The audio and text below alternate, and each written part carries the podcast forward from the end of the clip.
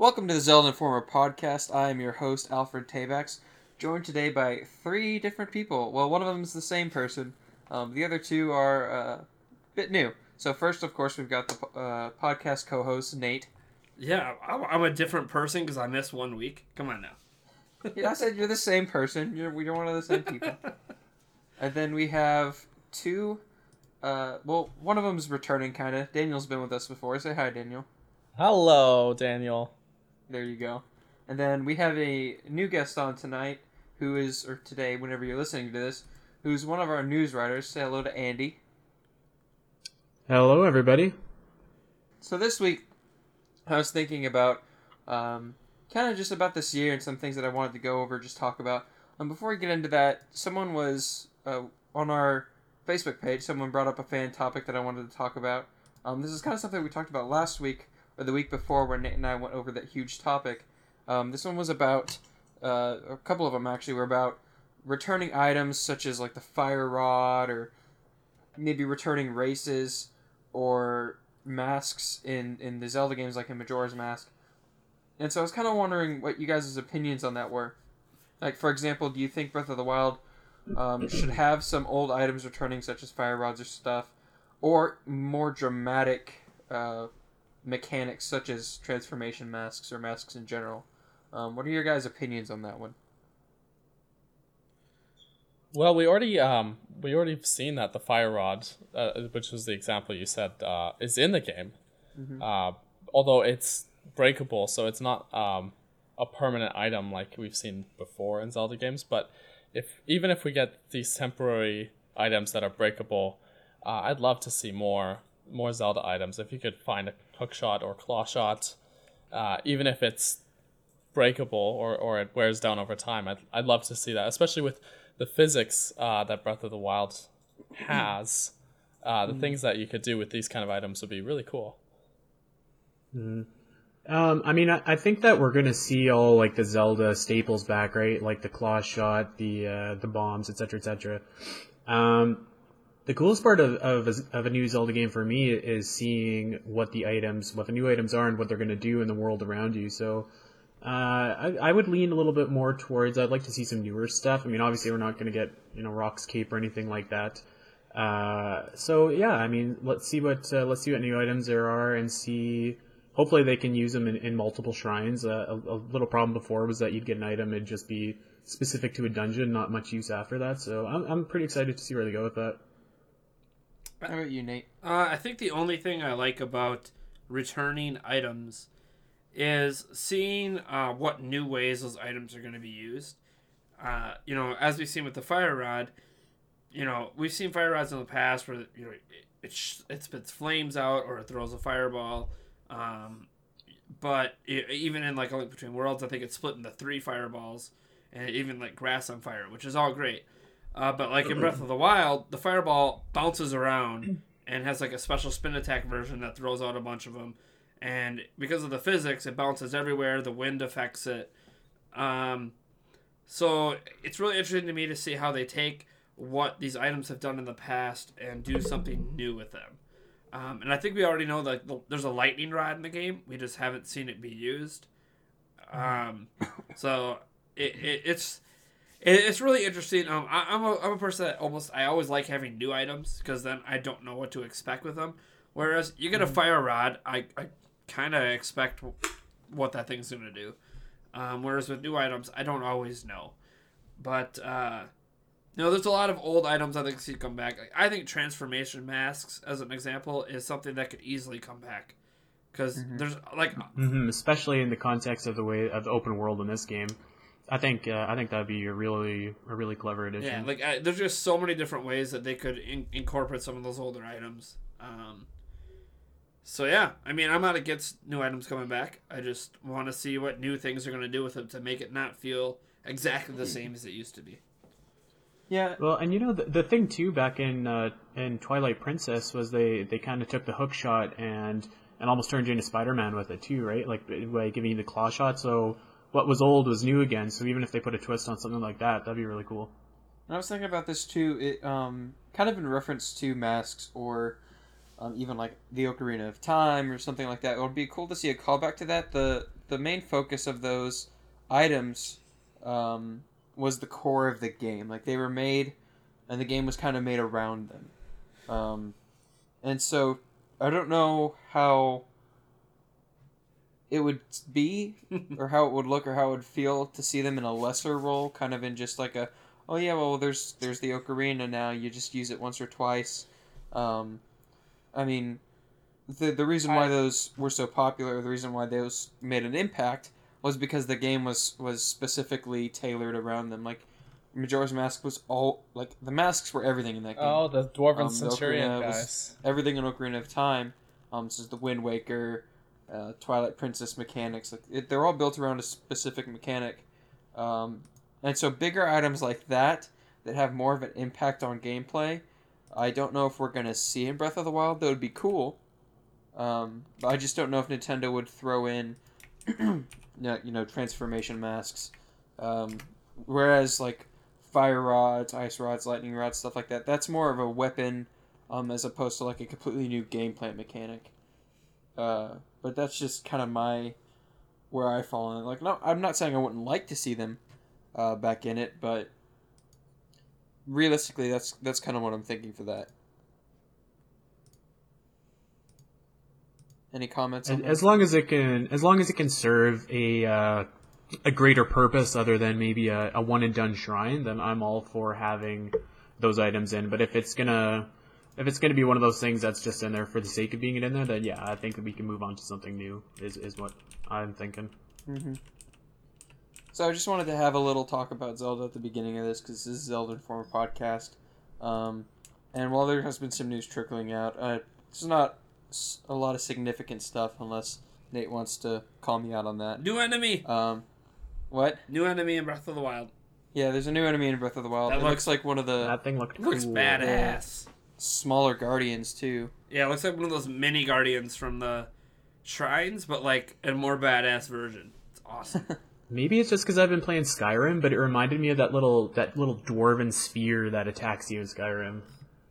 Yeah, yeah, that guy. Yeah, I saw that. It looked pretty cool. I haven't. I didn't get to read the article yet though. well, there isn't Sorry. really anything to read about it. It's just a Just a screenshot. picture. Yeah. Yeah.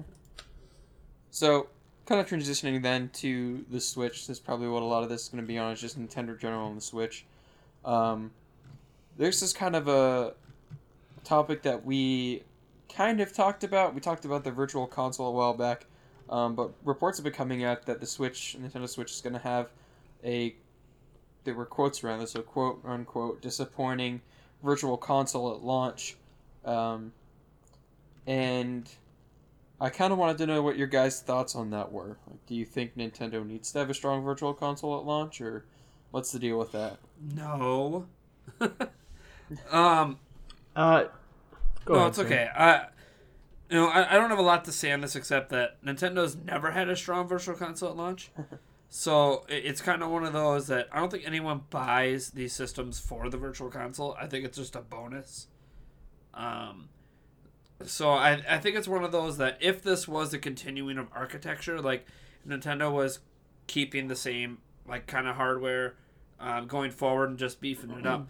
Um, I would expect a strong Virtual Console launch because it should just carry over the entire Virtual Console from Wii U. Uh, but since they're basically hitting the reset button, hopefully for the last time, um, I definitely don't expect them to have a strong launch. Nor do I think it's that important. I think Switch 2 or whatever the next thing is after the Switch, that will be important to carry over whatever the Switch has for a VC. But right now, um, I, I honestly don't see that as being a make or break. Um, as long as this is kind of the caveat that Wii U did allow, you're able to maybe sort of like attach the games that you have on your Wii U to an account. So when those games do release on the Switch, you can just download them. You don't have to repurchase them. Nailed it. But again, they didn't even do that on the Wii U. Like on the Wii U, when they released them for the Wii U, you had to you- even if you had the game on the Wii, you still had to pay a small fee. Um, so yeah, I don't know. I, at launch, I don't think it's that important, but I think it is important how they treat their Wii U customers when it comes to the, the Virtual Console. Uh, well, I mean, here's my thing: is define disappointing. Right? Like it, disappointing to me is going to be launching with all of the same like like three Super Mario Bros. titles, the same Zelda, the same Metroid that they launched with before. Um, it's going to be launching with all the games that were just on the NES Classic. It's going to be uh, it's it's going to be basically carrying forward and rebuying all the games that I bought on my Wii Virtual Console and then my Wii U Virtual Console, right? So, um, to me, to me, a, a non-disappointing launch is, uh, hey, here's Super Mario Sunshine, or or something like that, right? So it's something a little bit new. So, uh, if it's just the same game, rebuying it again and again and again, uh, yeah, it's disappointing. But I like, I don't think that's a a make or break uh, thing for me, and I'm sure it's not for a lot of people either. Yeah, you know they've they've mentioned before, or at least I think there's rumors flying about that there is supposed to be GameCube Virtual Console coming to the Switch. But uh, yeah, I think I'm on the same page. I think that uh, people are gonna buy the Switch for Switch games, or and for the Switch, the the idea of the Switch itself, which is its portability. I don't. I can't picture anyone thinking like I'm gonna go buy a Nintendo Switch so I can download Super Mario Bros. Three you know um, right i i don't and and if they can after they buy it like like nate said that's just a bonus you know mm-hmm. but i think that the switch has to have a strong lineup of its own it can't rely on virtual console to sell it. That's not the selling point of the system. Yeah that's that's what i was thinking is that the the virtual console lineup doesn't really have to make as much of an impact as the actual starting lineup for the console itself. So it can have a great like it can literally have a completely full virtual console lineup, but if it doesn't have good, um, you know, first day games, then it's it's not going to be a, a big hit because you know, like you said, we've we've already bought Super Mario Bros. and Super Mario sixty four, and um, unless it has like fifteen GameCube games coming out on the Switch straight up for um, like Virtual Console Day One, then I don't really know what would make Cause, I mean let's yeah. let's be honest most of the greatest Nintendo games are already on the virtual console as it is right now for the exception of GameCube games mm-hmm. right so they can have every great game that they've ever had and that's still going to be if if I was buying just for that I wouldn't spend you know x amount of hundred bucks on that just to buy the same virtual console yeah. games but but I mean but I mean you guys are right like I didn't buy a 3DS to play you know Link's Awakening right I bought it to play the new stuff coming out so yeah, and I think that that's the important thing to think about when they're talking about the disappointing virtual console is that it's, you know, that's like Nate said, it's a secondary thing. It's a bonus. That's not really what pushes consoles. Like that, Nintendo doesn't put those up there and go through the time to port them over onto the Switch to make millions and millions of dollars. They're mostly a secondary thing. Um, I guess you could say they're for fans. And, and I kind of uh, put it out there that I don't know at, at least personally, I don't know when the virtual console hasn't been overall disappointing. um, like when they announced this idea with the Wii, it's cool, it's new, like whatever. But then they started trickling games out so slow. Well, but they um, also had WiiWare for that. They did, but it, it was just so slow. And then they did the exact same thing with the Wii U. And it almost feels like if that's how they do it with the Switch, it's like they're not learning anything from the mistakes of the past. Nintendo can be pretty stubborn that way, to be fair. Yeah, they, they can be, and they shouldn't. Like, if they were able to sit there and put together 30 of the best NES games into an NES Classic with awesome emulation everything, like, you know, pretty quickly, why can't they just, like, package a whole bunch of games and release them at once on the uh, Switch that have good emulation and all that, instead of having to be like, yeah, we're releasing, like, 20 games a year and only five of them you care about. well, now here's a question for you guys too. Is it uh, is it possible we see a decline of Virtual Console and, and maybe a rise in uh, let's say they put together a, a Super Nintendo Classic or, or a NES Classic Two or something like that? Uh, like, what do you guys think of that? Oh, if they gave if... a Super Nintendo Classic, I'd go nuts. I'd love it. And there's actually uh, do that. I saw some news today that kind of supports there might be a Super Nintendo Classic coming. Yeah. Oh, oh please! They, they yes. filed a they filed a patent for a Super Nintendo controller. Uh, but I don't think so. Nintendo would go out of the way to stop Virtual Console. No, I don't think they games. view it as the same market. Well, also like, I getting a, a NES Classic right now is almost impossible. Um, mm-hmm. I've been trying to get one since they came out. I didn't pre-order one or anything.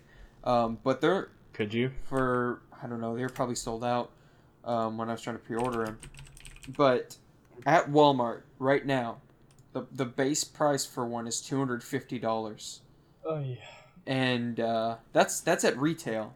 I don't know if I've, Wow. I've ever seen a retail price go up like that because of demand.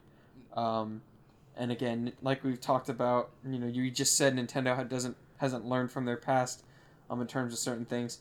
It's the same thing. Like that, who didn't think that something like this would be popular? Who was like, no, no, no, only like two or three people are gonna want one. And I, and I wrote an editorial about this over at Nintendo Prime about the classic and like Nintendo. I, I don't know. They're either really stupid, which it's very easy to see how they're really stupid, or they just, especially in North America, view this as a viable business plan of not producing enough of something to drive demand to ensure it sells out for years to come.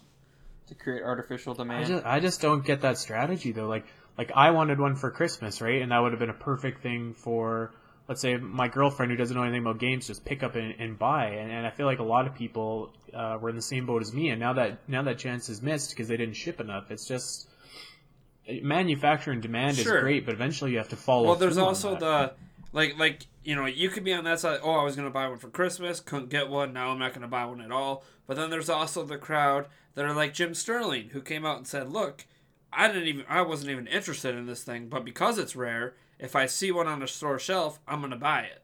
Mhm. That and he would not have bought it if it was in plenty of stock and easy to get. So like Well, that's worse then, because the people that do want it are gonna. Well, have I know, but but that more of a that, that that supports Nintendo's theory of create demand by not having as many of them. Because here's someone who It's- wasn't going to buy one. it's the exact same thing with the amiibo. Yeah, Like that. yeah, it exactly. was- I hated that. I hate that marketing strategy. but it worked. they- they did the that's the whole- it thing. did. It worked. And, Like that. That's that's where I see like Nintendo's never going to publicly say that's what they're doing because it's a really shitty thing to do. but clearly, it, it they keep doing it and it keeps working. So it's like, and it's only in North America. The rest of the world, like Japan, doesn't have this problem. They have too many of the Famicoms. It's so easy to get it in their country. The Famicom Classic Edition, or a Famicom Mini, whatever they call it over there. Like you know, the sales figures even show. Like like the NES was more popular in the United States. We have over twice the population of Japan, but Japan has like 500,000 units of this thing, and we only got like 200,000, and they didn't even sell out of all their units. So it's like There's a, a, a massive priority thing criminal. that they just screwed up, and it's just like if they would have released 500,000 units in the United States, they probably would have sold out anyways. Yeah. But here's the thing that, that confuses me is that this was pretty much the only thing that they had going for them this holiday season. Um, there's really nothing else that I could think of that they were trying to push. The Wii U's pretty much being taken Yeah. off shelves. I think the only thing Um, that could justify They have Pokemon Sun and Moon, to be fair. yeah, Yeah. but that's I- I that's agree, one yeah. game for one console. Like Yeah. this is a separate console, sixty dollars, thirty games. Like this is a, a, a big thing that you'd think that everyone would want and everyone does want. But they My they only just- hope, my only hope in the United States is that the reason the stock is so limited is because when the Switch comes out, you'll be able to for like thirty bucks get all thirty of those games day one there. Uh, I hope so. Because because that because Nah. because if Yeah. you get top tier emulation, just like the NES Classic, you also get the the dock to play it on your TV and take it with you, and it's cheaper because you don't have to buy a separate system because you already have the Switch. But but again, you know the people who bought the NES Classic then might feel like idiots because they paid sixty dollars to get those thirty Yeah. games. Uh, but you know, I'm just trying to think of like how in the world they can make this okay again, because they never really apologized for the amiibo thing. They're like, yeah, we'll restock eventually, and they did. yeah, I mean, they did. It took kind like, of. It took. I, I saw a NES the other day and I almost fainted. I had to order mine from What's Japan. the thing? Like, like an amiibo. It, that's even one of those things. Like amiibo are not region locked, so you can you can get them from Japan if you want to pay a little extra, um, or a lot extra depending on what retailer you get it from. Um, so you know, amiibo I almost was forgiving because it was still possible to get those rare amiibo. You just had to import.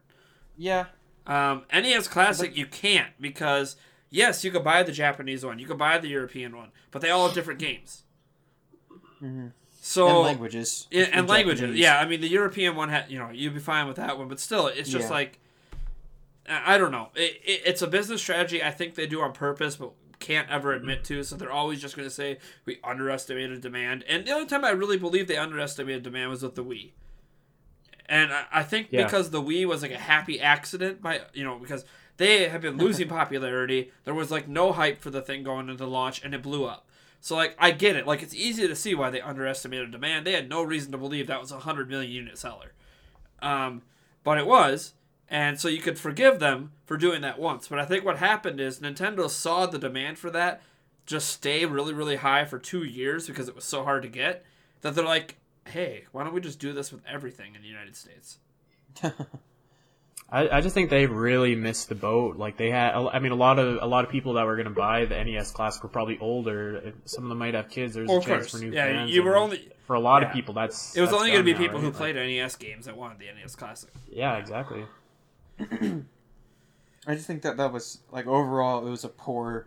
I mean, you could look at it from two ways. You could look at it from as as yeah, it was good that they created artificial demand because more people want them now. But at the same time, Well, at a Like- consumer level, it's shitty.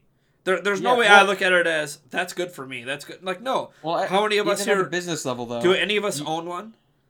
No, Actually, I, don't. do. Nope. Yeah, I don't. Because I don't. my wife My only hope six right in the now morning. is I submitted an email to Nintendo asking for a review copy, and they and they told me that they don't even have enough stock to hand out all the review copies. Of, of like figure.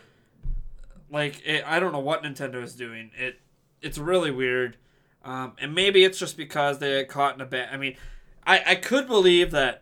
May, you know maybe they're stupid and that they're caught in this situation where they're trying to make NES classics and at the same time they're trying to develop Switch units and they just do not have enough factories to do it.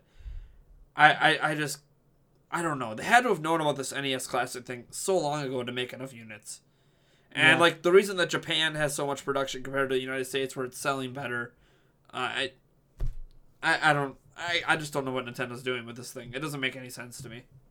I mean, that's pretty much you know we we never really know what Nintendo's doing, like what their thoughts. That's why I said it's got to be on purpose because they've seen it work, so they think it's going to work again, and it probably will. I, I Here can't we believe are. that they wouldn't know how Here, popular. here this we are right? entering January, and you still can't get the thing. Yeah. because it's selling out every like literally three units of lot arrived at my local Walmart uh, yesterday. I was there at midnight and I was like eight eighth in line to get it. Yeah, GameStop here had like three full restocks at the three one three different GameStops, and they sold out almost instantly. So it's working, It's- and that's what sucks about it is I know if this is their if they're doing it on purpose, it is working already, and that sucks because it's going to make Nintendo want to do it again in the future. So Well, I mean, the really crappy thing is, is you guys are in the states. Uh, if if I'm correct, Yes. and I'm in Canada, so we even get your leftovers, Yeah. so it's even harder. Oh, yeah. Yeah, So I'm Canadian too, rough. Andy. Yeah, and it's, it's So basically- here. Um, if you ever want something Nintendo at launch, better be lucky enough to get a pre-order in, or you're screwed. Like they kept saying, oh, you know, uh, there's been a lot of talk lately about, oh, who cares about pre-orders? It doesn't matter. Things are plentiful. Not if you're a Nintendo fan. Um, you better get. Well, that makes me nervous Like, too because I tried to pre-order the yeah, Switch you want already to you want I to switch. You better get that pre-order as soon as it opens. Um, they don't Yeah. have they don't have them open locally here yet, but I'm assuming the 12th or June 13th. 12th, Yeah. Is, Yeah, probably after. so the like I'm reveal. literally I'm gonna have an online and an in-store pre-order just in case one gets canceled. then I might just hand off my one of them. That's the way to do it. Just because of that Well- Best Buy fiasco with Majora's Mask. Oh, Oh, my boy. god. If you get both, you have to mail me one. Uh, no, no, no. I'm gonna hand one off because I can't afford to buy both. You know, what, shout out to Best Buy though. They had a wicked Boxing Day sale. nice. Bought a Nice. couple games. It's always good. So speaking of sales, thank you for that wonderful transition there. um, segue. so Nintendo put up a winter sale uh, over between before Christmas, and it's still kind of continuing. Um, but it's quite possibly one of the worst sales I've ever seen in my entire life. Um, I didn't even there's bother a to s- look at it. There's not a single first party game on that list. It's like the most recognizable one You- was a Monster Hunter game. what is the what? Let me see this winter Nintendo sale. Yeah, It, it was like a bunch of Lego games or something like that, wasn't it? It, it was a bunch of other games, but now they've just put it as a Capcom sale. Okay, yeah, I see that Um, now. Yeah, the Capcom winter sale. But originally it was uh, a bunch of other games. Like it had a Skylanders game for Wii U. Well, it's possible. that, okay, so they just did a sale period during like the early part of December and end of November for Nintendo games. So maybe this was supposed to be a third party game sale. maybe but at the same time it was a little confusing to not see for their winter sale to not see a big nintendo headliner to like even paper mario color splash like that would have been fine to see as a sale Yeah, because like, I'm looking at it Um, now. I mean, obviously they relabeled it as they should have at the beginning. yeah Um, Like there's it there's had- a lot of good games on here. They're just no Nintendo Yeah. games. well it had other games on there like i remember the they had a list of like i guess the most popular they always do this most popular all the way down and so it had like skylanders supercharged from $59 to 25 um, and then it went down monster hunter and a bunch of other games like a Oh. lot of indies were on sale Resident Evil Um, Revelations, five bucks. Nice. Yeah, I mean they're not. It's not a bad sale, um, if you really want some of these Capcom games. But the problem that I was thinking about is that there really wasn't any. Nintendo. Yeah, the, Yeah, the, you- initial marketing was not good. But the most they did- important thing on here is that Solitaire dropped a dollar in price. There you go. Oh boy. Christmas is saved. Well, whew. So, kind of thinking about that, what do you guys think about Nintendo's strategy on on sales? Um, because they they don't usually have a lot of good ones. Um, I think. Well, see, It, it can be very hit yeah, or miss. like I got in this debate know, with some like- people on NeoGaf because someone posted up, "Why doesn't Nintendo have sales like the PlayStation Network does?" And then someone literally gathered up all of Nintendo's sales that they've done for like the past two years on Wii U and 3DS, and actually they've outdone the PlayStation Network with sales, uh, in terms of like even major games getting discounted. The thing is, is that, um, their best games don't get discounted, and I don't think Yeah. they ever are going to get discounted because that's not what Nintendo does. Mm. Um, which kind of confuses me. like Color Splash is already discounted at some retailers. Um, Well, it's not discounted. reasons for that. Well, yeah, they're they're too much. Usually, it's the, I know you don't like the game, but it's actually no, I do. I like. It. Yeah, it's it's reviewed well, but the physical copies aren't selling well, so you know they reduce the price. That's just what. Well, it's just not a popular game. Yeah. When if it doesn't sell well, they're going to reduce the But- price. Um, I actually think they've done. Uh, uh, having been through that debate and actually looking back at their sales, I don't think it's that bad. Um, I don't like what Steam does with sales, which I know so many people love how Steam does it. I hate it. I think it's dumb. I think you end up buying, you end up wasting money on games you're never gonna play. Um, and Yep, I'm proof That's of that. why- so careful. I like Nintendo sales because you know I see things like I don't own Resident Evil Revelations, but now for five bucks, that's worth it to me to go grab that game now that I would have never played otherwise. Um, Ducktales You know, remastered. here's, the, you know, here's the six thing bucks. about Nintendo. They they make a premium game and charge a premium price for it, and I appreciate that because when you buy the game, you buy the game, right? You don't you know that you're not Yeah. going to get DLC that, that is released la- a week later or whatever, yeah. right? So I can appreciate them not not discounting their titles like that. Um, so it, it, they just uh, they never seem to maybe put the games on sale that maybe need a push. Um, I'm a big fan of, of Xenoblade, and once that came out, it seemed to have been forgotten. Right? That's a, that's exactly the kind of game that you know the average person who doesn't know what that is isn't probably going to pay 70 bucks for it. But if it's on sale for for 30, 40 bucks, they might. Yeah, it a and, shot, and I see So- like I, see what Nintendo wants to do in avoiding like Steam's mentality because so many Steam consumers now will be like, why would you ever buy a game at full price? They're gonna flash sale it next month. Um, And Nintendo not doing those means you can feel confident as a consumer in buying a game day one because you know you're not going to feel ripped off that it's going to be 20 bucks cheaper next month. Well, there is a Um, difference between Steam and and And there is. um, Nintendo because I I don't I rarely buy the digital copies of Nintendo games because Well, that, um, that's a whole nother. well yeah but because of the hard drive space and all that but Nintendo can go like the the sales they don't really control the sales in store Sure. um that's that's not really their control no, yeah, yeah. Or, or even It's- on Amazon. Amazon always discounts games, but that's that's not Nintendo's. They, they don't have any. They don't really have any say in that. No. Um, but when it comes to their their console or their not the virtual console, but their their Wii U shop, um, like I'm su- I'm at least surprised that they didn't have like Pokken tournament discounted for people to, to go play and people to download and use. Um, Yeah, great example. like like I, I'm not expecting them to just right off the bat discount Pokemon Sun and Moon. Like I, I Nintendo's never been one to just discount Sure. a game like that, and you know typically whenever you see a game that's just come out on Steam that's getting discounted, it's like okay Civ Civ Six is discounted and it went from sixty dollars to fifty five dollars. It's not really a discount; you save five bucks. Um, but looking at games that are still kind of getting like Pokken Tournament's still getting support. Um, it's not as publicized Yeah. anymore, but it's still getting support. Yep. You'd think that they'd want to discount that and be like, Yeah, "Hey guys, this is a fun fighting game that you Yeah, can, you can I, I think what Nintendo has lost out on with some of those games, like Pokken Tournament, um, and I'm gonna I'm gonna nail this specifically to games that have online play, uh, is that they are missing out on a secondary market of people who are never gonna buy your game, but would jump in for half off. Yeah, and it's a market I think that Steam actually does very very well. Like you know, you have Civ Six, which yeah, it only it came out recently, but in January there's going to be a flash sale that's half off. It's going to happen, and people who were not going to buy Civ might be tempted to buy it now. And what's important for games like that, like Civ or like Pokken Tournament, is the online functionality. You beef up that online aspect of having more players, which in turn can lead to higher sales day one on Pokken Tournament 2. Um, and I think it's a market Nintendo could hit better, um, especially on games that just aren't selling that well.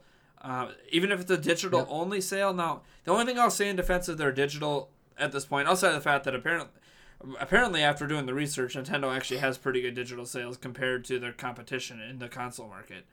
It's that they don't, um, because how Nintendo Digital's in a really bad spot right now.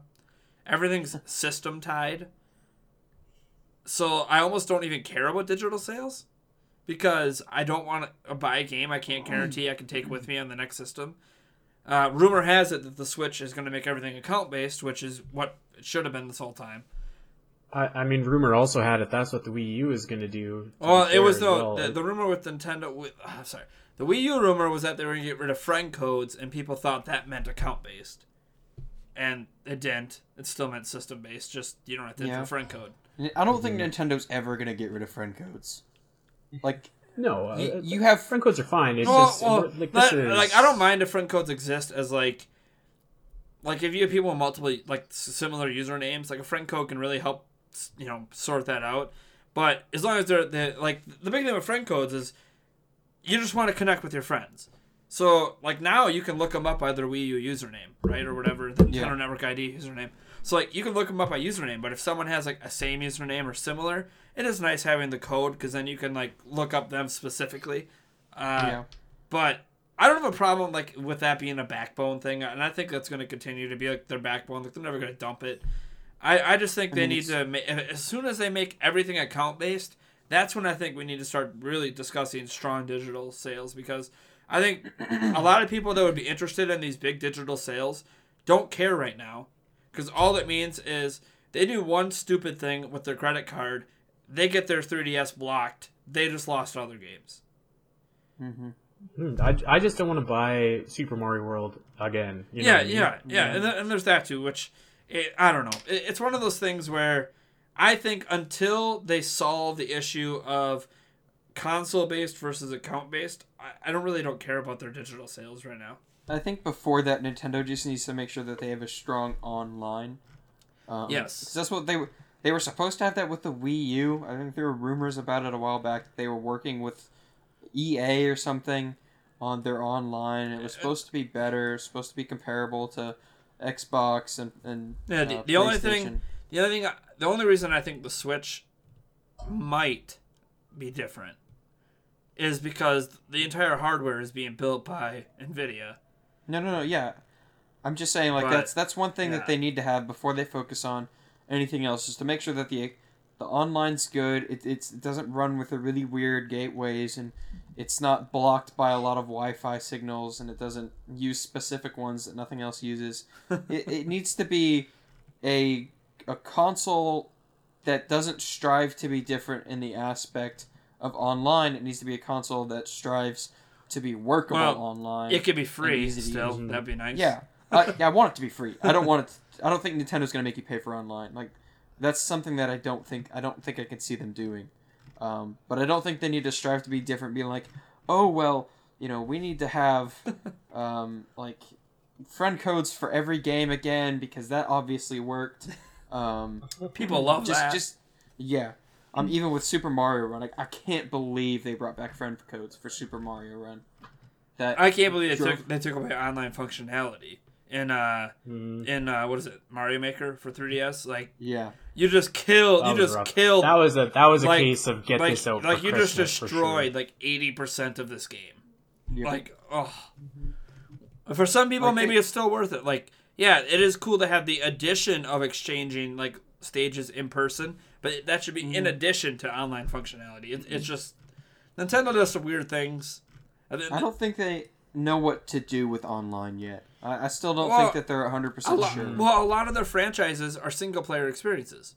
Yeah. So like they, they personally, outside of a couple games, don't have to worry about online. So I think that's why you see them so far behind. Like, what's Microsoft's flagship franchise? An online multiplayer shooter. I mean, if you guys have ever played Smash Online, you'll know that it's it's awkward. There's one match; it takes forever to load. It's uh, they definitely don't have the practice with it. Uh, and I mean, the other thing too, this is probably gonna be like a duh thing to say, but like to, to make online work, like they gotta they gotta put more emphasis into making games where where online is, is a is a pillar of the Yeah. game, right? Like Splatoon, Yeah. perfect example, and they.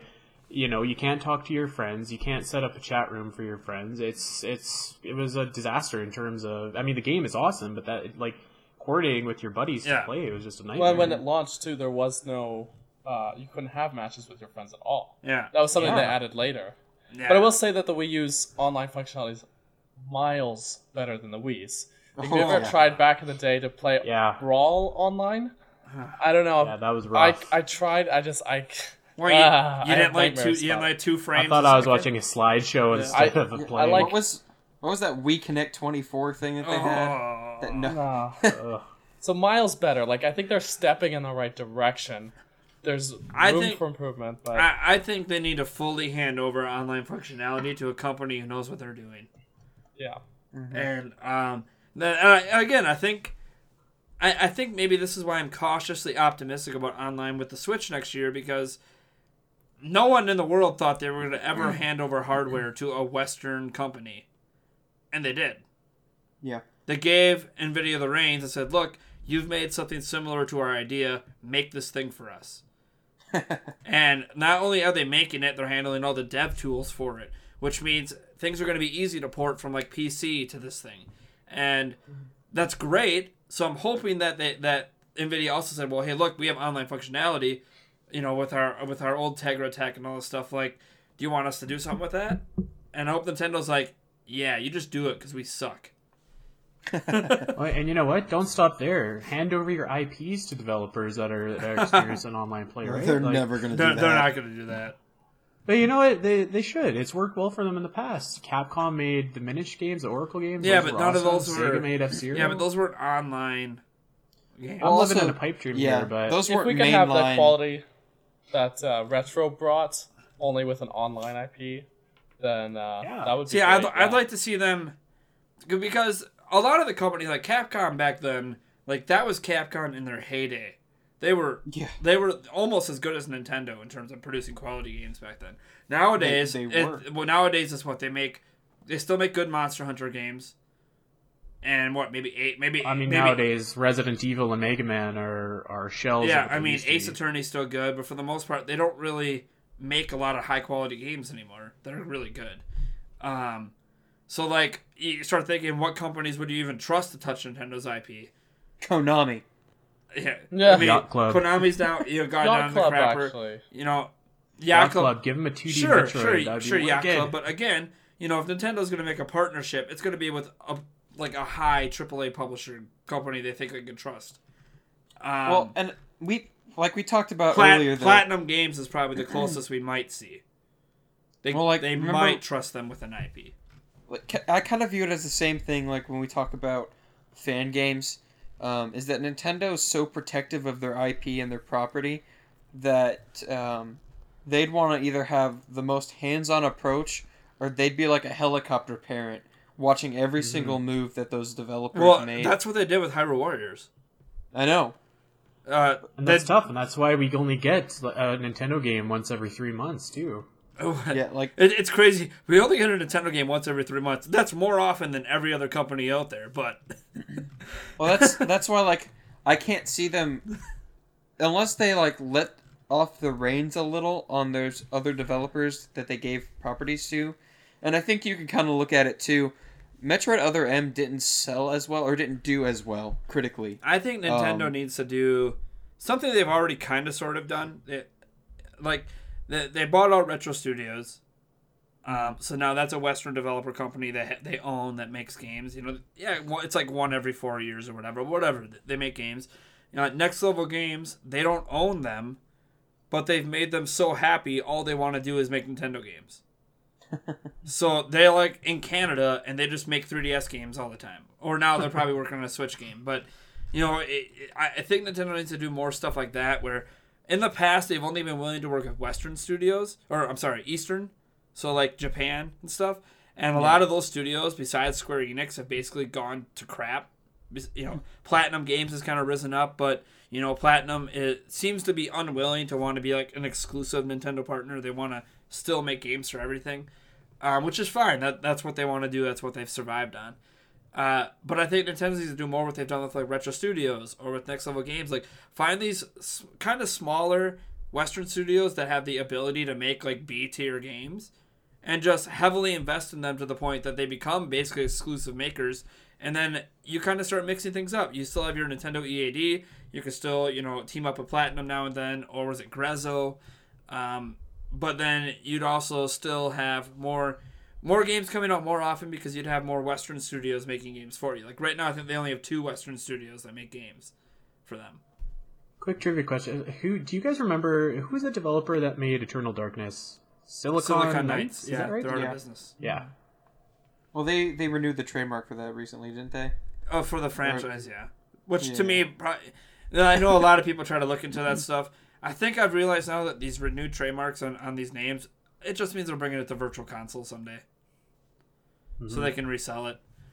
Yeah. Um, because Or or remake it, do an HD remake. Like I would have liked to see them Yeah, like cool. there's a perfect game out there. Uh the the Denis Dyack guy who was part of the that, that team that made that game that some people hate because of some shady stuff he did way back when. Um Fez. what? What what game are you talking about? Uh we we were, we were just talking about Eternal Darkness. Oh oh oh okay. Yeah, Denis Dyack was one of the main guys on that Yeah, team, yeah, but he did some really crappy stuff back then. Anyways, Yeah. he was one of the main guys heading up a new project that was just like Eternal Darkness. Um, I forget what it was called, Shadow of the Eternals or something. Yeah. Um, and what that you're. Kickstarter failed, but I view that as kind of like look at what Nintendo's been doing lately with funding games, and now Mm-hmm. they might have picked up that one game that's Switch exclusive. Uh, oh, they just unveiled it like a week ago. Oh, uh, Heaven. Yeah, uh, Seasons of Heaven. Seasons of Heaven. Yeah, Yeah, yeah, yeah, yeah. yeah. Yeah, like that. That the, the developer said that Nintendo picked it up. So like, you you're sitting there and you're like, okay, Nintendo picked up Seasons of Heaven. They did Devil's Third in the past. They picked up Bayonetta two. Like maybe Nintendo's strategy to get these games now or get more games is to find projects like this that aren't being picked up by anybody and saying, hey, why don't you bring that to our platform? Well, that's the hope for like Darksiders three too, Well- and, and, and companies like that that like they have all these these games and these companies that want to make them, but aren't getting a lot of funding for them. Yeah. Um, Like that's why with Seasons of Heaven, they pitched to EA and a couple other people, and they're like, Yeah, "Eh, it's not good enough." And Nintendo's like, "This thing is freaking gorgeous. yeah, We'll give you some money, make it happen. Switch exclusive." and it's the same thing. Bayonetta two was a game that a lot of people wanted that nobody would pick up, and Nintendo surprisingly, Nintendo funded Yeah, that an game. M-rated game. You just didn't see Yeah. Nintendo do it, and, and I think maybe that's how Nintendo's going to be going forward. Like, I want another Eternal Darkness. Nintendo might never make one in house, but Shadow of the Eternals is sitting out there, and they could easily be like, "Hey, we'll throw money behind it, bring it, make it Switch exclusive, and we're good to go." Um, and Nintendo seems uh, it- it's actually kind of refreshing that Nintendo seems to be so willing to do that. And I think maybe that's a way they can develop relationship with these companies and get them to make you know Switch exclusive games. Um, because they did that with uh, what Image and Form. Um, they helped them release the, one of their early games on the 3DS. And ever since then, Image and Form is perfectly happy making like tons of 3DS games. Um, and now you know now they're making like a Nintendo Switch game or something. But it, it's it's interesting. I, I think the Switch is going to end up having more support than we've seen any other Nintendo console have in a long time. Um, but yeah, That was kind of my, my positive for Nintendo uh, this year. Admittedly, not the most positive year for Nintendo, but the one thing that I took away that I liked the most about them was that they were a little bit more uh, willing to hand the reins over a little bit in terms of hardware, software, just all that stuff. So I, yeah, I hope yeah. that, that continues. it- uh, Like, they'll be in a good spot. 2016 to me uh, felt like the year Nintendo realized. Um, I mean, they they had to make these decisions before 2016, but it was kind of the year that they realized that they really screwed up this generation. So like, we're done making games for Wii U. It's just not going to happen. The thing doesn't sell. It's a waste of money. Uh, we are. We don't have anything to show you at E3 because we haven't unveiled the system yet, and we're not ready to unveil it. So we're going to show you Breath of the Wild because everybody wants to see that thing, and we almost have this game done, and we think it's good enough. It's going to drive hype. Um, And it did. And you know, when we when we did the Switch, we're gonna allow Nvidia to release a press release that basically says, "Yeah, we we made the Switch." That that's just the way it is. Um, and have that be a recognition of Nintendo being like, "Yeah, we realize that our business is more Western based than Eastern, and we need to cater to that." And we're Well, not at the same doing it." time, they're acting in this sense, the, the stuff that we've talked about, more like producers instead of directors. Um, aside from Breath of the Wild and their core IPs, Yeah. um, that they're they're producing. That is a great analogy. Yeah, they're producing the hardware as opposed to like having a. I mean, I don't doubt that they have a hand in how it's. being oh, built sure, they, it's they totally together. do. They yeah, totally do. but like to give the reins to someone else and be like, okay, well, we'll, we'll watch you, we'll, we'll monitor you, but but you pretty much have free reign over the like to create this idea that we have. yeah, like um, here's our here's our idea, make it work. Yeah, and Make it like a Marvel movie. Each one is unique, but in the same, and so you know, same universe. they they gave them the money to do that, and they did it with all these other games, and they're kind of like, okay, well, there's you know, we don't have to do everything. I think that that's what Nintendo's really learned um, so far, or this the past two years is, you know, we don't have to do this all of this on our own. Yeah, Um, and and let That- other people. That's help. what I like about the Switch, and I, it's actually what I like about Nintendo releasing games on smart devices now. Mhm. Is I think Nintendo is starting to realize that their strength is in making content Mm-hmm. rather than necessarily making hardware. And this doesn't mean I want Nintendo going third party. I think uh, if they had gone third party, things like the Switch would just never exist or never get popular, and that Mm-hmm. would suck.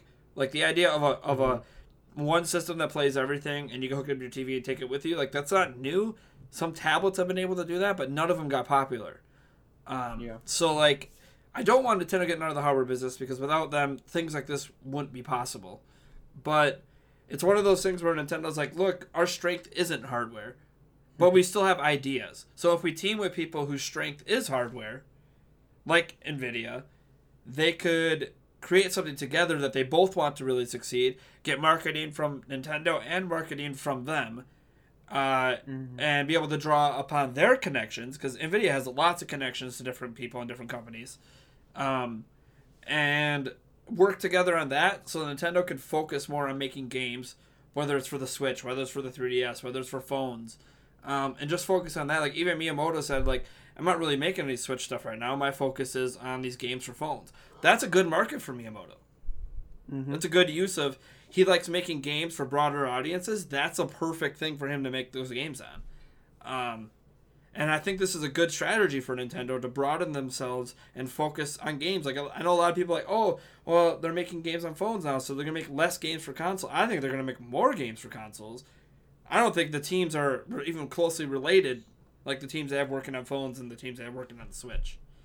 Um, I think if the 3DS is done within, let's say, a year Oh, from. Switch launch, there's, there's The- no the- question yeah. they're going to be making more. the only reason games. that they they're not killing off the 3ds like the Wii is because one of the 3ds is more popular, um, Mm-hmm. and as Pokemon just showed, games can still sell on the system, and they want to Mm-hmm. they want they basically want to fall back like they release the Switch and it tanks like the Wii U did. They still could be like, well, we never replaced the 3DS, so we can release the 4DS now.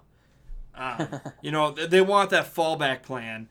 Um, and, and in many ways, that's what the DS was with the 3DS. I mean, the 3DS released, and then like two weeks later, wasn't it Black and White 2 came out exclusively to the yeah, DS? black and white 2. So it was like they kind of plan. Oh, if the 3DS thing doesn't take off, well, we're still keeping the DS going.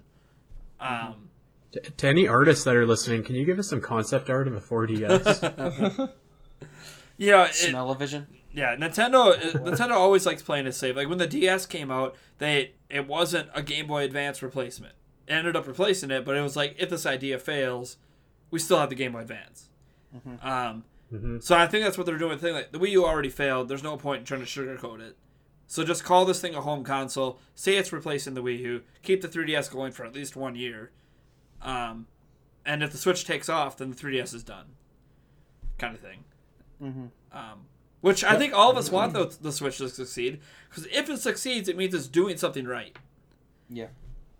I, I think if the Switch doesn't succeed, like this is it for them making hardware. Yeah. They're going to be. I'm going to be playing Mario on my Xbox. Oh boy. Uh, I don't know.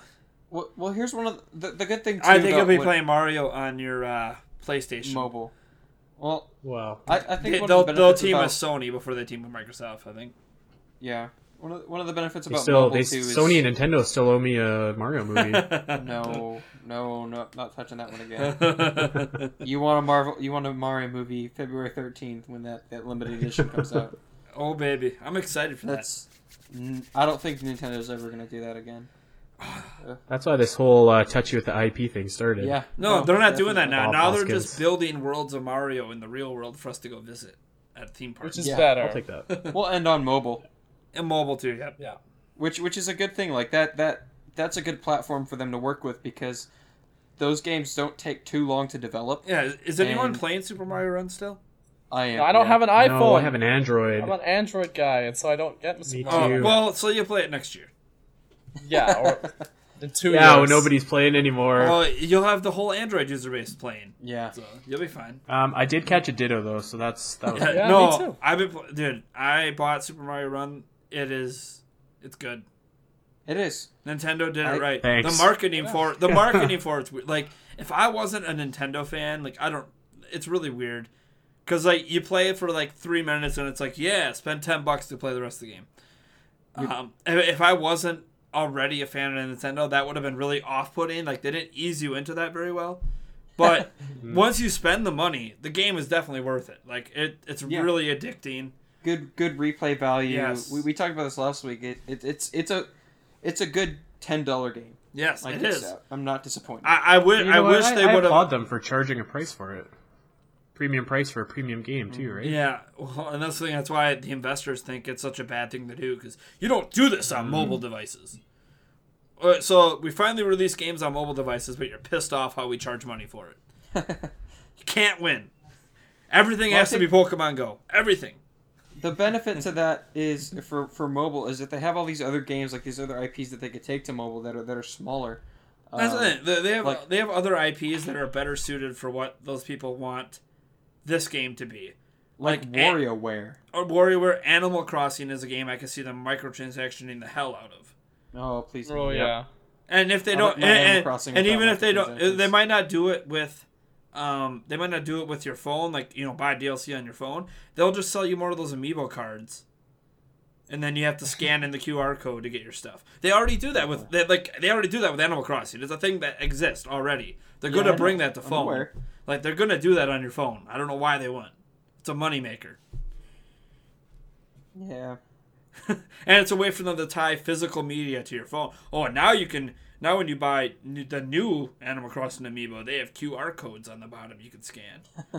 so And now, I don't think NFC they're ever Now going to make Amiibo Animal works Crossing with your Amiibo phone. again.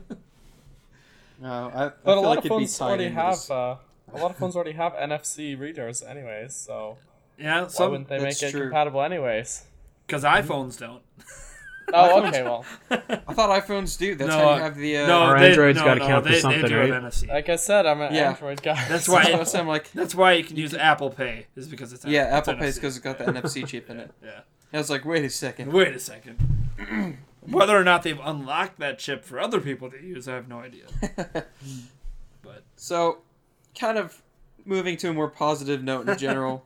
so this year, there's been a lot of negativity and and uh, especially around things like uh, the election and um, That's that's probably the most negative event that's happened this year.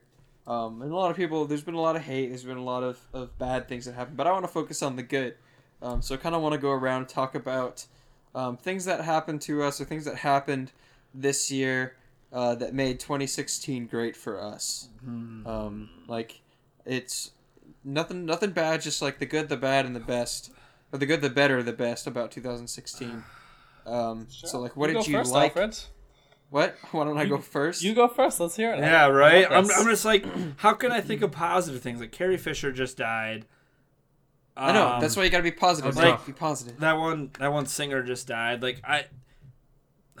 It, it was tough. I had literally just seen Rogue One and came out of the theater and read that uh, what had happened to Carrie Fisher, and it was just really jarring Yeah. to. I know. Uh, spoiler alert to, to anyone that had just seen that face to, to see that. So that was really tough. Yeah. So that's All what right. I want to focus All on. All right, Alfred, you start because all I can think is negative right now. So I've I've got a few positives. Um, I got engaged this year. Woo! That's- Hey, That's congratulations! uh, back in June. Um, there's you know, there's been, I mean, I got relatively good grades in my grad courses this year. I got all A's in my grad courses this year. Um, so like just small stuff like that in terms of school. Um, I don't know, it's just it's just been a good year. I've been actually a lot healthier than I've been in past years. We Lost started the weight. Zelda Informer podcast. Oh yeah, that's right. I Hey. started the Zelda Yeah. 4 podcast. It's been actually it's been has it Hasn't in been a full year. this, In this next month in January, it'll be a full year at Zelda Informer for me. Oh Um, yep, yep. It's awesome. Yeah, and then uh, we we got Breath of the Wild info, which was really good. Um, Switch was announced. Um, I don't know if this is gonna apply to any of you guys, but one of my favorite bands of all time, the Protomen, finally released their uh, short film for Light Up the Night, which we've been waiting on for like four years now. Nice. Um, and so that was that was really good. I was really glad about that. Um, in terms of, I don't know, other things that were really good. Uh, two animes came out that I really enjoyed this year. Um, probably my top two of all time now.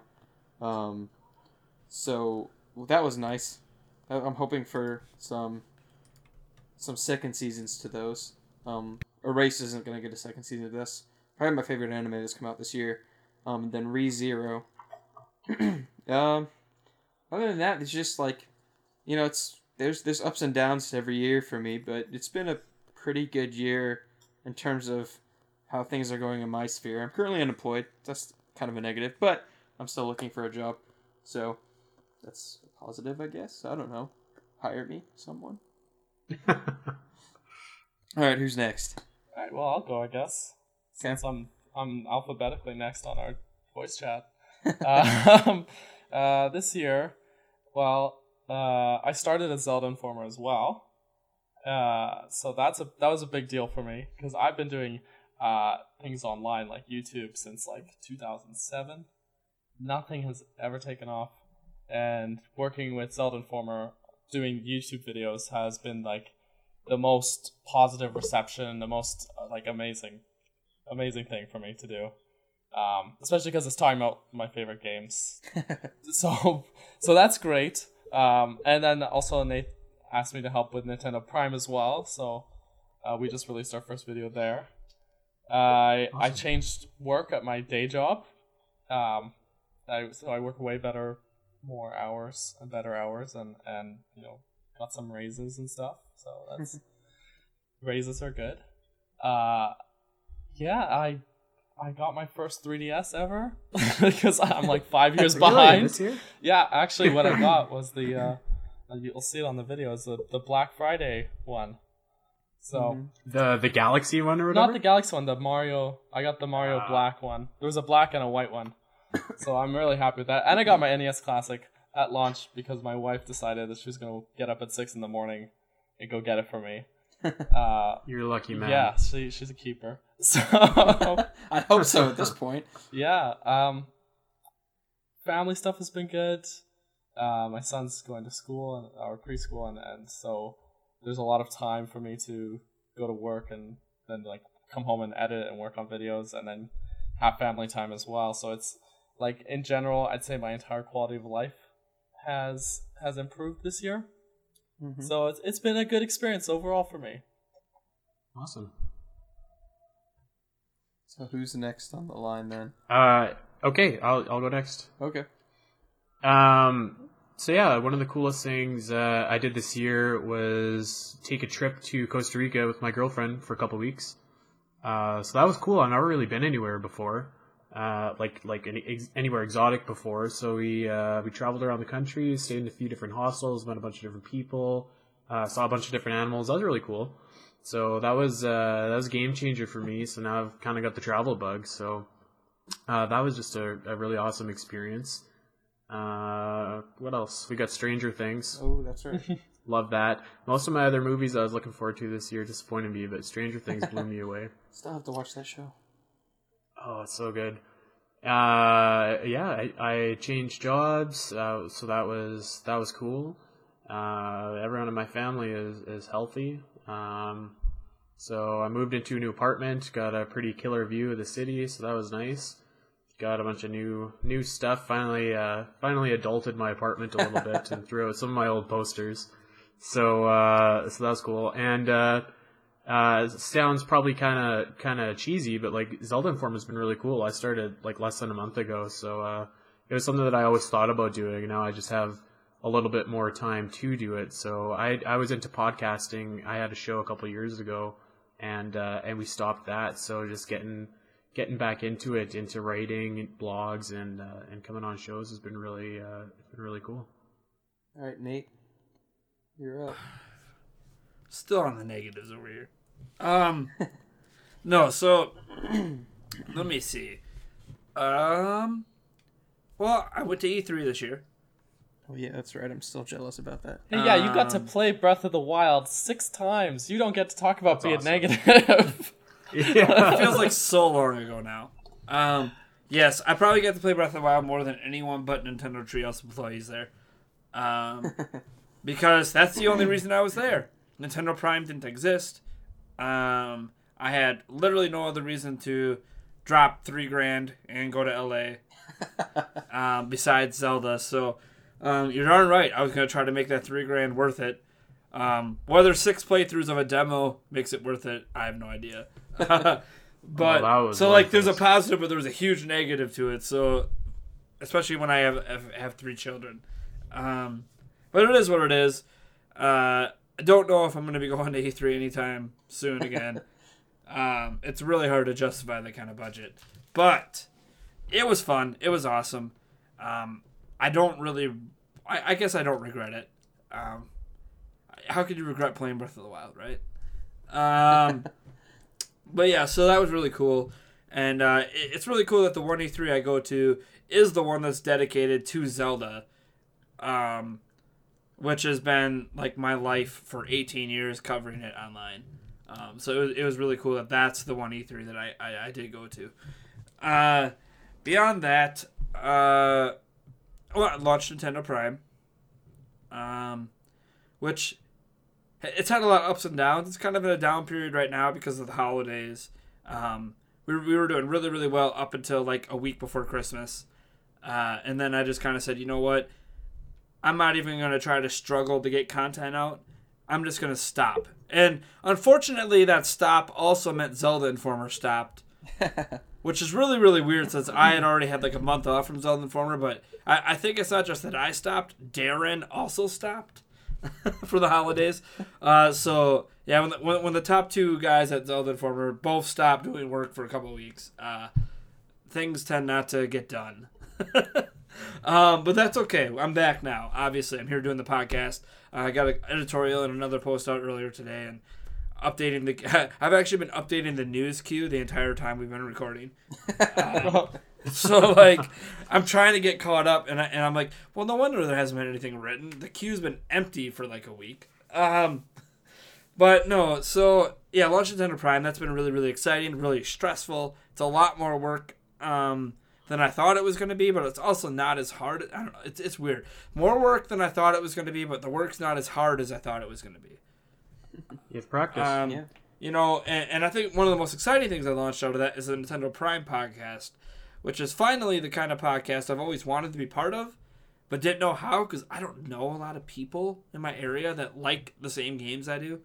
Um, but because that's like an in-person podcast, like I have a whole studio set up like over in another room in my house for it. Um, so it's really cool. That's that's been fun. Uh, beyond that, obviously, um, still with my girlfriend. That's exciting. There was moments this year I I didn't think we'd still be together right now, but uh, we are. So that's always good. Um, let me see. There, uh, my children are another year older, which means my daughter just started her first day of school, or her first year of school this year. Um, always stressful as for any parent. Like at first you're like, oh, I'm relieved they're gone all day, but you don't realize how much you miss them until they're not here. Uh, That's true. I miss my cat when I go to work. Like, Your cat is not the same, dude. yeah, I can only imagine. well, and the day of this recording, uh, my oldest son started his first day of daycare, which has given me a lot of free time, which is actually why I chose this day to come back work at the site because I knew I was going to have more time. Um, but it also was really really hard because I've every day of that kid's life I have had him here like all day with me. Um, whereas with my daughter, I'm like a stepdad. So the first nine months of of her life, I didn't even know who she was. Um, whereas with this kid, I wasn't working the first nine months of his life, so I was the full time parent. Um, so like I have, you know, I kind of have that connection with this kid that I might not ever get with my daughter, of where, um, he has basically been my life for three years. Um, so having him not be here for a whole day was uh, very difficult for me today. But he had a really really good day at daycare, so like that's awesome. Um, so I guess I'm, I'm that's sad but happy. Again, all my moments are sad but happy. I think. Um, I'll get used to it eventually. Like I'm gonna really appreciate not having him here when I'm working at Zelda Informer. Let me tell you, how little work I get done when he is here is baffling. Like, how can you get so little done? I'm like, yeah, you have a three year old. Tell me. Tell me how I, I know you get done. exactly the feeling. Um, and I have, and I have, and I have a one year old on top of that, plus the six year old daughter. So it, anyways, um, it's a it's a lot in this house. Uh, but yeah, no, um, it it's been a very interesting year. Uh, lots lots of ups, lots of downs. Um, I don't want to say 2016 is a year I want to forget, uh, but it's definitely going to be a year that I hope I have enough adult fun on the 31st to not remember much of.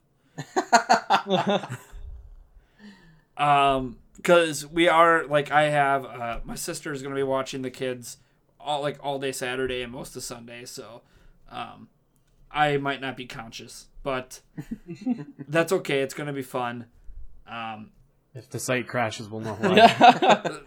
yeah. the site Nate tried.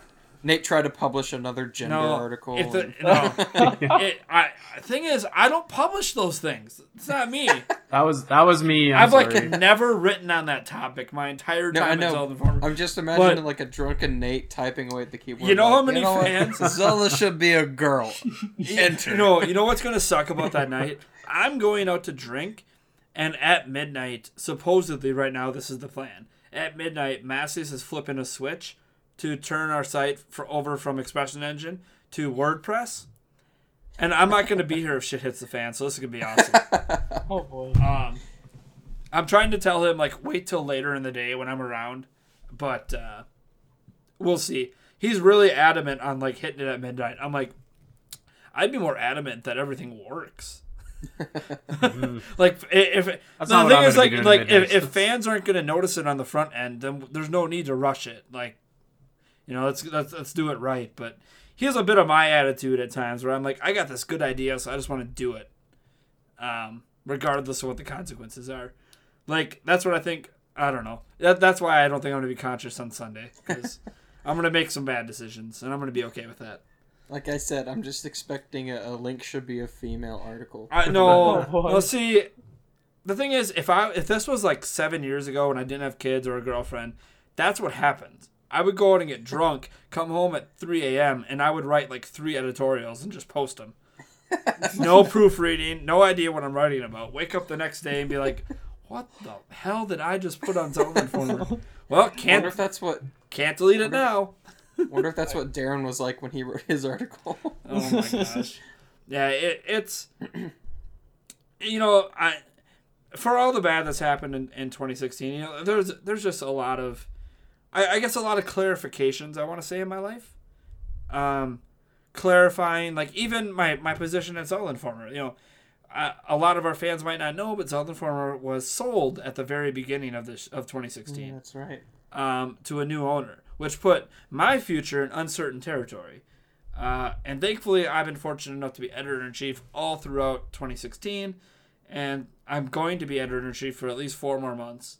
Um, that's how long my contract goes for, and it's it, it, it's a really stressful time right here at the end of 2016 that I'm I'm not going to get into why it's stressful because it's behind the scenes stuff, but um, let's just say there might be a lot changing at Zelda Informer 2017.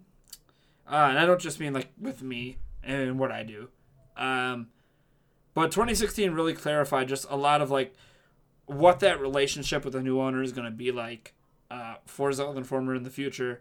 Um, you know, a lot of clarifications in my personal life, like what my relationship really is with my girlfriend uh, versus what maybe I thought it was. Uh, a lot of clarifications with my children on what terrible threes are like. um, what E3 is actually like. You know what what Breath of the Wild's going to be. What what the Switch is going to be. Um, just it's been like the year of clarifications, filled with the year of a lot of people I really really liked in the entertainment industry dying. Um, And yet so somehow Stan Lee is still alive. still 94.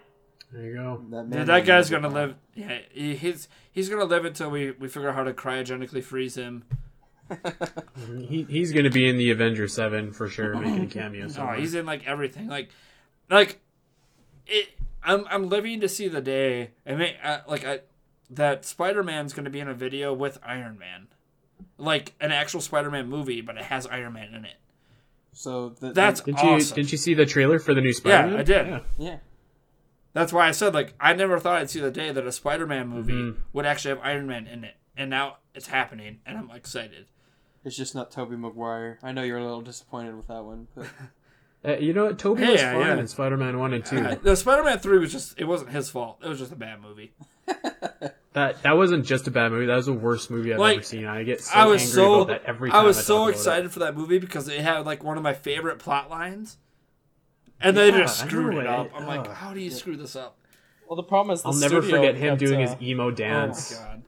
The studio was really pressuring uh, the director. Uh, what's his name? Sam Raimi. Sam Raimi. Yeah. Yeah, they were Yeah, like yeah. really pressuring him to to just put more and more and more into the movie, um, until it became this big inflated mess. Um, Yeah, kind of like So, Amazing Spider-Man. Like more villains. It needs more villains. Well, and what upset me is right, like so they reboot they reboot Spider Man with the Amazing Spider Man, and I end up really liking that, and then they just get rid of it. Well, they do the Well- sa- they did the same exact thing that they did with Spider-Man Three. They were like, you know what, Amazing Spider-Man Two needs three villains.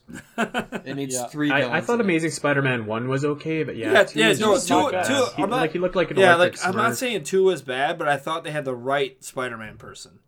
Yeah. and to, Mm-hmm. to like because it was a, a different it was different enough from what tobey did um, where they could have redeemed themselves with a third movie and yeah. it I'm just glad did, Yeah, I thought it was interesting the whole uh, the whole like kind of murder mystery, I guess, about his parents. I thought that was Well, kind of cool. It was a fresh. it was take literally taking, Uncle Ben like, get shot again. literally taking the. You uh, guys ever watch the '90s Spider-Man show? oh yeah yeah, Oh, yeah. That's that's what that plot line was. That his Oh, yeah. parents were like Russian. That's- that's why I or something liked it. that.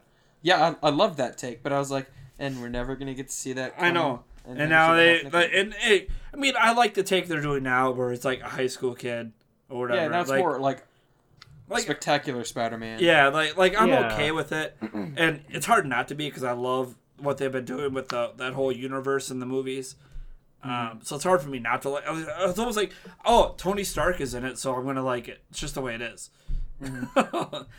I, I don't know But- if I'm still sold on the Vulture as a villain Oh. though. I, like he looks good enough in the movie, but he, he was always so lame in the in the cartoon to me. He's just he's got that stigma to me of just being like that lame old man. yeah, like- But it is Michael Keaton though. Uh, eh, I mean, yeah, that's He's true. Batman He's and Batman. Birdman. yeah. I just look at it as I trust like I I have not yet watched like a movie in that universe that has been terrible. Iron Man three. Like even I even Iron Iron, Man Man 3, three, isn't terrible. It's just not even close to as good as what the the previous movies were. But but on know, its I'm- own, it's still an okay movie.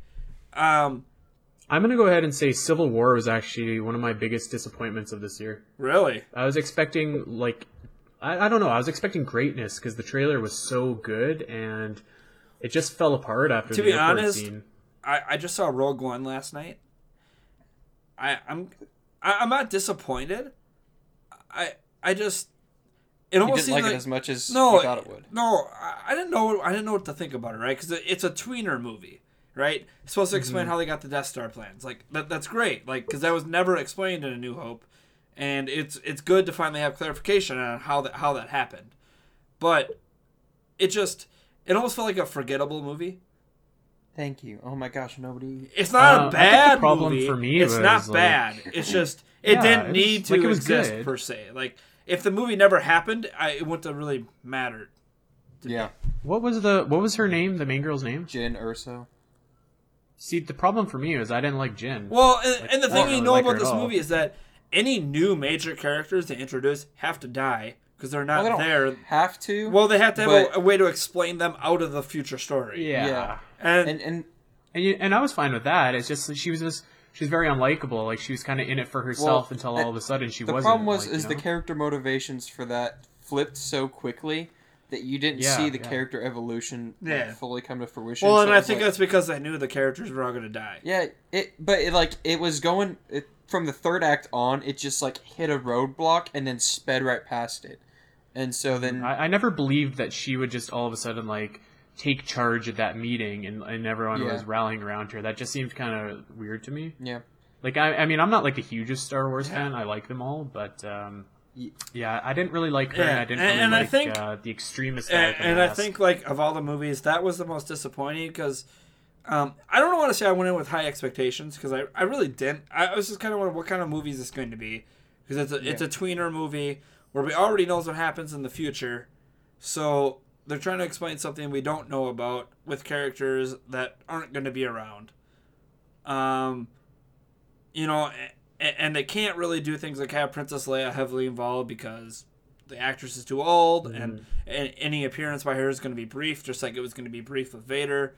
Um, and Vader's a character they could have had around more because it's a guy in a costume. Well, I didn't Um, like Uh, Vader's first appearance was lame when he was talking to what's his face. But uh, the second one where he was kicking ass. Oh, was yeah. Let's be honest. Wasn't it weird that Vader's hips swayed when he walked? Yeah, I saw that. I was Um, like, okay. yeah, but Vader's but milkshake. it, it's it- it's one of those things that maybe my disappointment is because I liked uh, episode seven a lot. Like I thought Yeah. it was probably the best they possibly could do with how far after episode episode six that they had to make this video. Um, that you know, yeah, they used a lot of old tropes in the series, but that's fine. You can use tropes of the own series you're part of. How many how many video games do that? Like you can do that. You know, having Han Solo die, like you can do that. That's okay. Spoiler alert. Uh, whatever. It's over Uh, a year I, I'm gonna go so far as to say, like, I'm not a super Star Wars fan, but Episode Seven was my Yeah, favorite. Of all the like like it's really good. So I think it's just because I came off that high of this is really good, and now we have Rogue One, which is reviewing okay. I go watch it, and I'm like, oh, you know, this is seven just set the bar, and this movie's not even close. um, and yeah, there's there's moments in it I like. You know, I loved a lot of the battle scenes. Like it reminded me of old school Empire Strike Back kind of thing. Like it was really sweet, but it's like okay, but that's it. Um, just a lot of uh, a lot of confusion for me. I don't know. I mean, the overall plot line for the the Death Star and the plans, like I liked it. I I just I don't know. It, it's just something that I, It, it was it was good. It could have been great. yeah, it felt like it could have been better, but I I keep thinking I don't know how they could have done it better. Like I can't come up That, with that was my idea. big problem with Civil War. Like it was it was good. It was even quite good. Uh, it was just it could have been great, and it wasn't. And it uh, uh, it really fell apart at the end when they like they stopped fighting, but then they made up, and then they started fighting again. And like Iron Man, was mad at him because Winter Soldier killed his parents, even though everybody knows he was brainwashed. And I was like, what? i- What? like- What's going on like here? one- Thank you for reminding me that I still have to read Civil War Two. Oh yeah, Civil War two. finale. I thought you were gonna say thanks No. for reminding me. I haven't seen it No, yet. I, I'm I got the the very last issue of Civil War two today, and I still haven't read it, so I'll probably uh, run Nice. this. Well, What yeah, you guys? Did you guys see uh, Assassin's Creed? not yet. No, Really? no, not yet. I was I was cautiously optimistic about that, and I saw that IGN was kind of dumping all over it, which which Well, that's no surprise. Well, but it's I- I, I feel like it's another case of like the Batman v Superman and Suicide Squad because a lot of people I've talked to love it, but a lot of critics don't. I loved the mm-hmm. movie. I'm I've never played an Assassin's Creed game. I've I've played like the first five minutes of three, because I got it for free with the Ubisoft thirty thing, but Right. I, I have no idea, other than what I've watched friends play for Assassin's Creed. So Uh, well, the, well, the movie is its own Yeah, thing. I've played. Assassin's Creed up till three, so yeah, it was his, it was his own beast. and I, I thought it was really good. I thought it was a, a really good movie. There were there were like one or two choices I didn't understand with editing, but other than that, thought it was really good. I don't understand some of the hate behind it. But I was just Um, wondering if you I, guys. I'm gonna go see it. I think it, it like it looks I really think- cool, if nothing else. To me, it's uh. See, I'm a big Assassin's Creed fan. I played all of the games except the most recent one.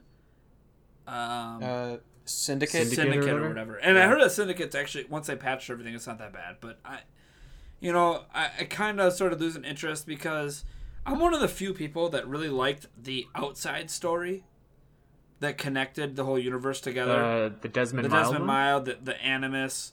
Um, I, I thought that was pretty cool. I remember uh, I remember like walking above the the UFC fight or whatever it was in Brazil in Assassin's Creed Three or something like that. Yeah, thought like that like they wicked. did a like I really liked what they did all the way through three, and then they kind of ended that story arc um, in a way that I, I think was really poor, and then they try to introduce you know a new story arc into into why this all this stuff is happening, and I just haven't connected with it. Um, and you know I'm hoping that that this time, this time this break they're taking with the series, um, and whenever they bring it back, that they recognize the importance of having a, a, a better interconnected world like that. Um, because I, I just think that that's what happens when you have annualized sequels, Yeah, right? yeah. Like like there's your best ideas, boom and, and boom and boom and right again until you have nothing left. well, and it's hard to keep it. It's hard to keep it inter, interwoven when you have so many different studios working on an interconnected story. Mm-hmm. Um, and I think that's what ended up killing it, killing the story for me.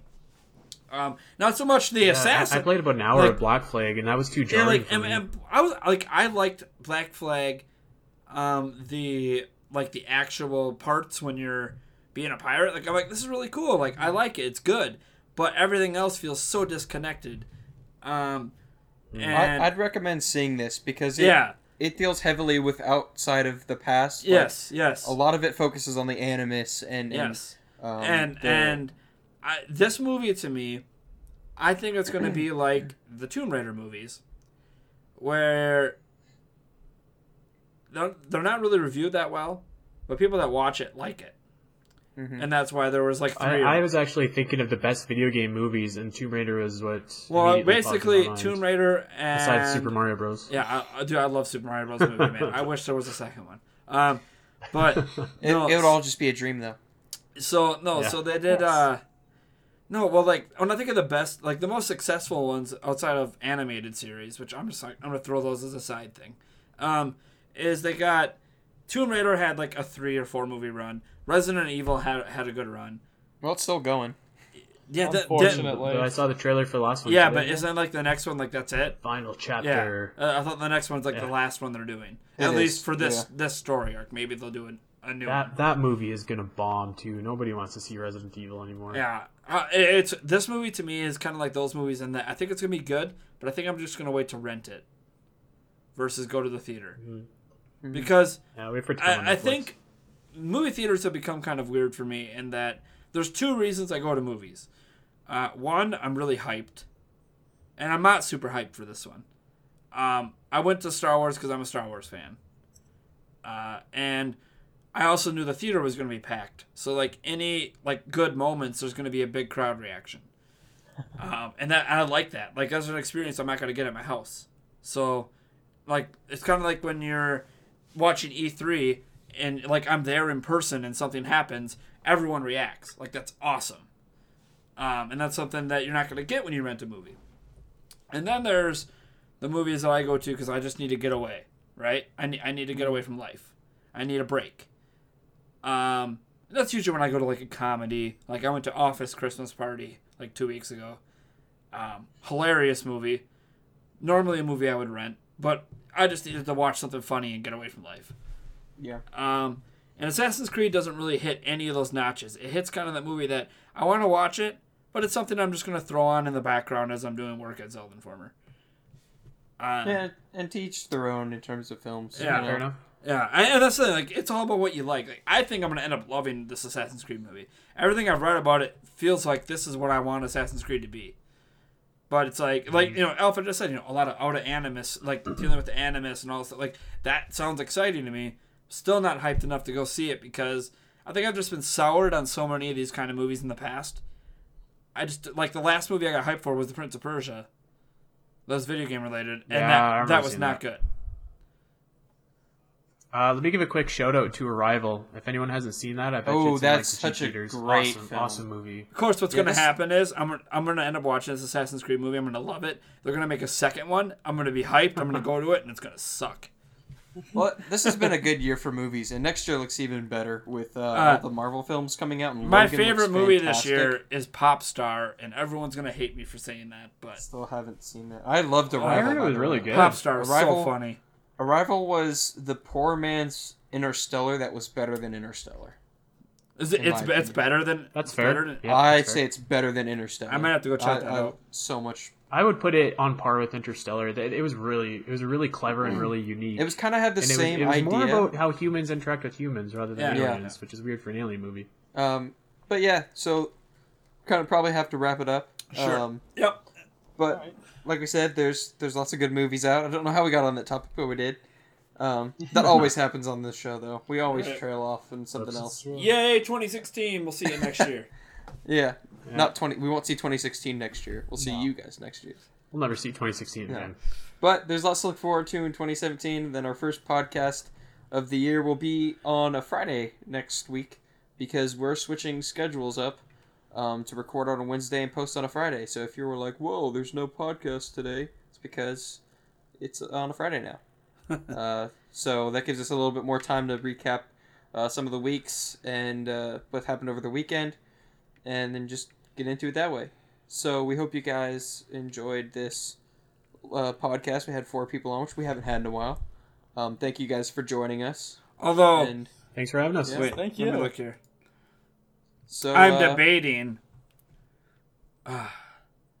so, a- as we just said, you know, we're gonna do it on Friday. I just Mhm. kept thinking, you know, Nintendo Switch event's on the 12th. Yeah, I almost wonder if we should delay that one. delay what one? Like, Pushing it because we'd record on a Wednesday and release on a Friday. Oh yeah, I'd, I'd be well. We could always do a reaction video. Yeah, well, yeah, I know. Well, I mean, there's gonna be a ZI reacts and all that stuff, but like, I'm just wondering, like, because what are we gonna talk about that day?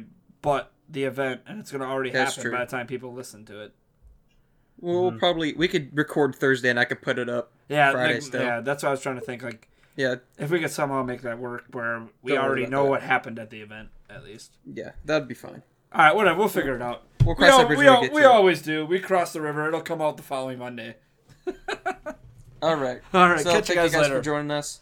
Have a happy New Year and see you next time. Later. Peace.